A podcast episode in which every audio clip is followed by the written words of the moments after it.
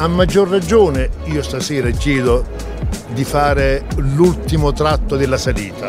Ci ha fatto un bel cammino, dobbiamo arrivare al ballottaggio, che poi al ballottaggio è un'altra partita, si è in due, occhi negli occhi e io sono qui al servizio della città. Alla fine al, al ballottaggio sorprendentemente andremo io a Gualtieri, io non credo che Michetti ci arriverà semplicemente perché ha fatto una campagna elettorale inesistente, un programma copiato all'ultimo minuto, quindi credo che sarà questo e me lo auguro perché sarebbe un bel ballottaggio. Io ho bisogno che voi scambiate queste teste, soprattutto questi cuori, perché si vota in 1200 città, è vero, però io lo ripeto, e sono stato a Torino, sono stato a Caserta, sono stato a Trieste e sono stato a Savona. Roma è un voto diverso, primo perché Roma è una città diversa, secondo perché Roma è anche il decimo municipio, altri cinque anni di PD e 5 Stelle non se li può permettere.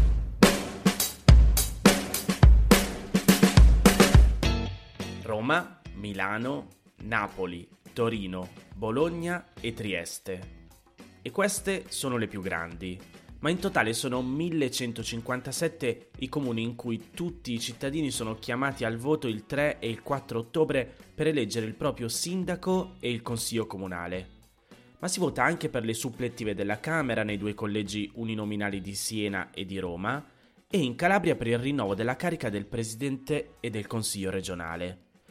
Complessivamente saranno oltre 12 milioni gli italiani chiamati a un voto locale inizialmente previsto per la scorsa primavera, ma poi rinviato dal governo all'autunno per l'aumento dei contagi Covid.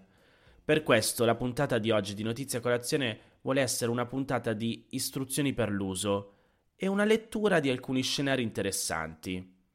I partiti hanno escluso che la consultazione avrà effetti a livello nazionale, ma l'impatto sarà inevitabile, visto che tra le amministrazioni da rinnovare ci sono 6 capoluoghi di regione e 14 di provincia. Allora, prima le istruzioni. Le urne rimarranno aperte dalle 7 alle 23 di domenica 3 ottobre e dalle 7 alle 15 di lunedì 4 ottobre. Gli eventuali ballottaggi invece si svolgeranno poi il 17 e il 18 ottobre. Una cosa importante da sapere, si potrà votare senza obbligo di Green Pass, almeno il 3 e il 4 ottobre. Non si potrà però andare al seggio in caso di sintomatologia respiratoria oppure di temperatura corporea superiore ai 37,5 gradi, anche se in realtà non è prevista la misurazione della temperatura al momento dell'accesso ai seggi.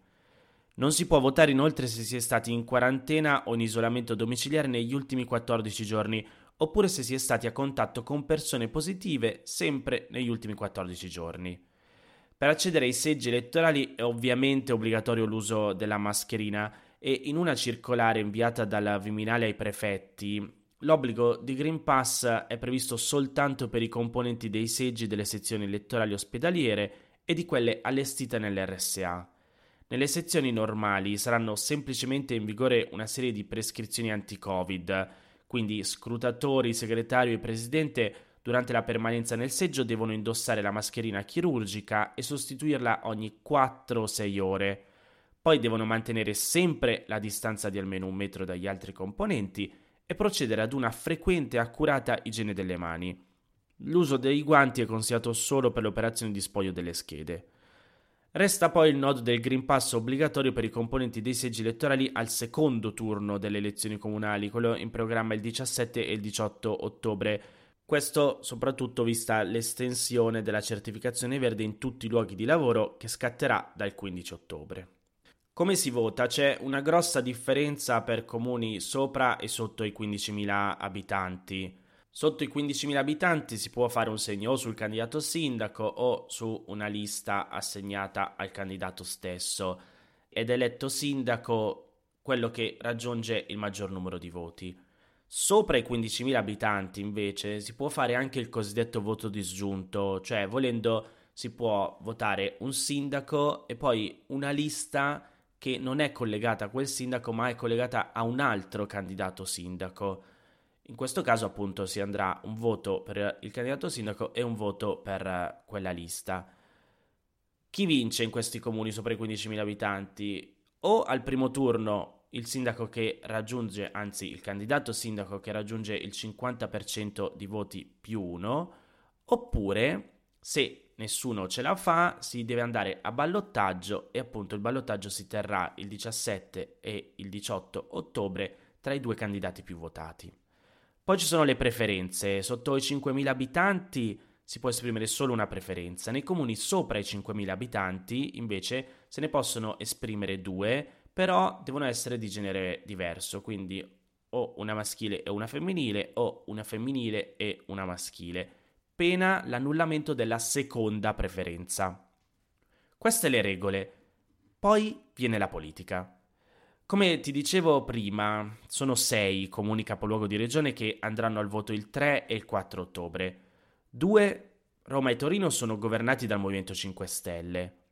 Altri due, Milano e Bologna, sono governati dal PD e da alleati. Uno, Trieste, è governato dal centro-destra in quota Forza Italia e uno, Napoli, è governato da quella figura anomala, la chiama così Roberto Dalimonte sul Sole 24 Ore, che è Luigi De Magistris, ora candidato a presidente della regione Calabria. Già lunedì sera, 4 ottobre, si avranno alcuni verdetti. Quasi certamente a Bologna, dove il candidato del centro-sinistra, Lepore, è da tempo sopra il 50% delle intenzioni di voto. Sembra che anche il sindaco uscente Beppe Sala a Milano potrebbe farcela già al primo turno, e lo stesso vale per il candidato del centro-sinistra a Napoli Manfredi. Negli altri casi invece è praticamente certo che sarà il ballottaggio a decidere chi vince.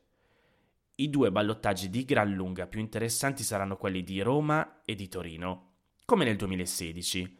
In primo luogo perché per ragioni diverse sono più incerti. In secondo luogo perché il loro esito potrebbe avere qualche effetto sull'evoluzione dei rapporti interni alle due coalizioni e dentro i singoli partiti, Lega e Movimento 5 Stelle soprattutto. In terzo luogo, perché dal conteggio di vincenti e perdenti dipenderà l'impatto mediatico e politico di questa tornata elettorale. È stato così anche nel 2016 con la sorprendente vittoria del Movimento 5 Stelle con l'Appendino a Torino e la Raggi a Roma. In entrambi i casi il successo fu dovuto a due fattori. Il primo è che sia l'Appendino che la Raggi riuscirono ad andare al ballottaggio contro due candidati del centro-sinistra, superando i candidati del centro-destra. Dopodiché, al secondo turno, vinsero grazie ai voti di tanti elettori di Forza Italia e della Lega che sfruttarono l'occasione per sconfiggere Fassino a Torino e Giacchetti a Roma e così facendo indebolire il PD e il governo. Non so se te lo ricordi, erano i tempi in cui Renzi e il PD erano in caduta libera e il Movimento 5 Stelle era diventato una sorta di partito della nazione, un partito trasversale capace di prendere voti in tutto lo spettro politico. Oggi è cambiato tutto. A Torino è indispensabile che la candidata del Movimento 5 Stelle, Valentina Sganga, vada al ballottaggio. La sfida sarà tra Stefano Lorusso, candidato del centro-sinistra, e Paolo da Milano, candidato del centro-destra. Una sfida interessante che vede in campo un rappresentante della società politica, Lorusso è un uomo di partito, e uno invece della società civile, da Milano è un imprenditore. Alle ultime europee a Torino il PD ha preso il 33,5% e il centro-sinistra nel suo complesso oltre il 43%, con il centrodestra al 40% e il Movimento 5 Stelle al 13,3%.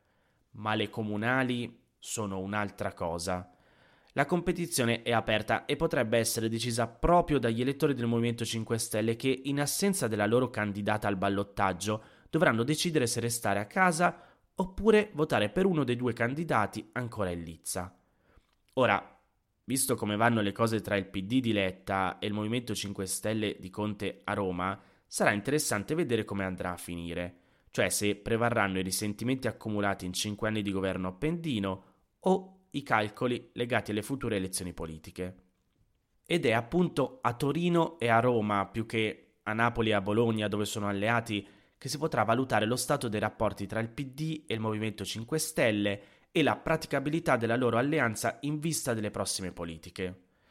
A Roma però la situazione è ben diversa. A differenza di Torino non si può dire che la Raggi non abbia alcuna chance di arrivare al ballottaggio. Dopo Michetti, che probabilmente sarà il più votato al primo turno, Il favorito per il secondo posto a disposizione sembra essere Gualtieri, ma il suo margine di vantaggio non è decisivo e il suo appeal lascia desiderare. Né si può trascurare Calenda, che, vista l'incertezza dominante, potrebbe risultare la grande sorpresa di queste elezioni. Insomma, come scrive Dalimonte, il primo turno a Roma è una lotteria.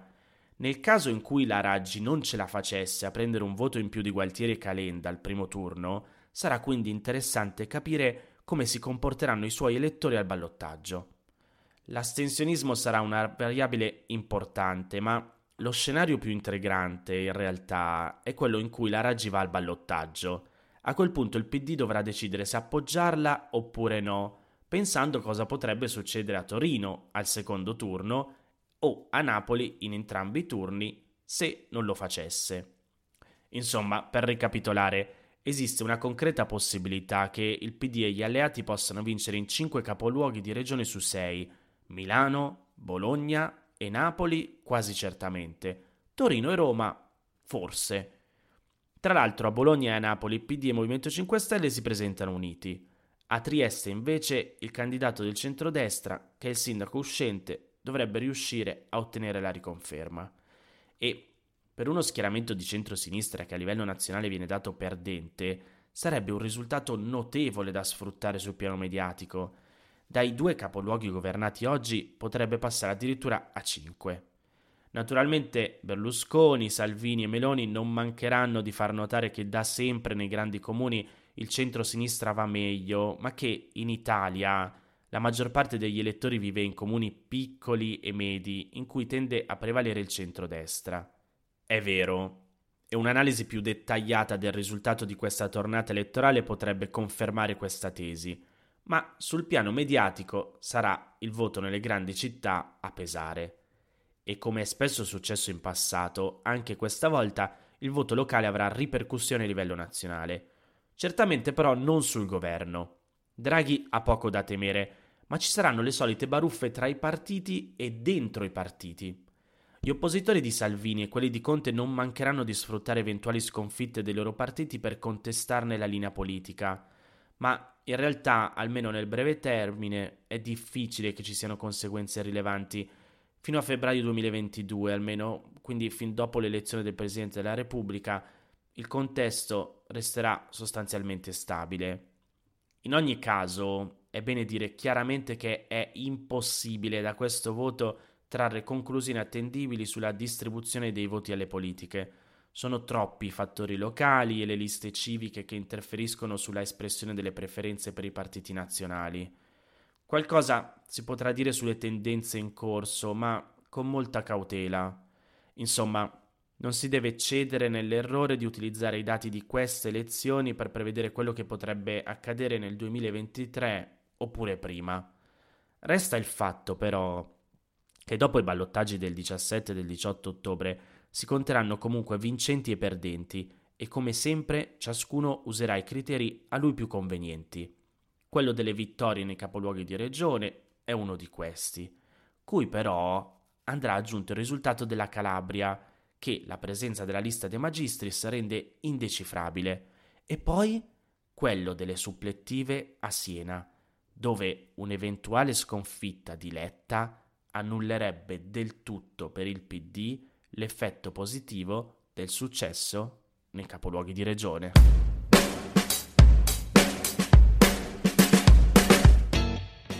Come sempre, spero che anche la puntata di oggi ti sia stata utile anche se magari non sei direttamente coinvolto in queste giornate di elezioni.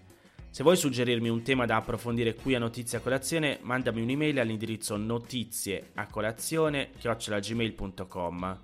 Se ti va, condividi questa puntata con qualcuno a cui pensi possa interessare. Un saluto da Massimo Brugnone.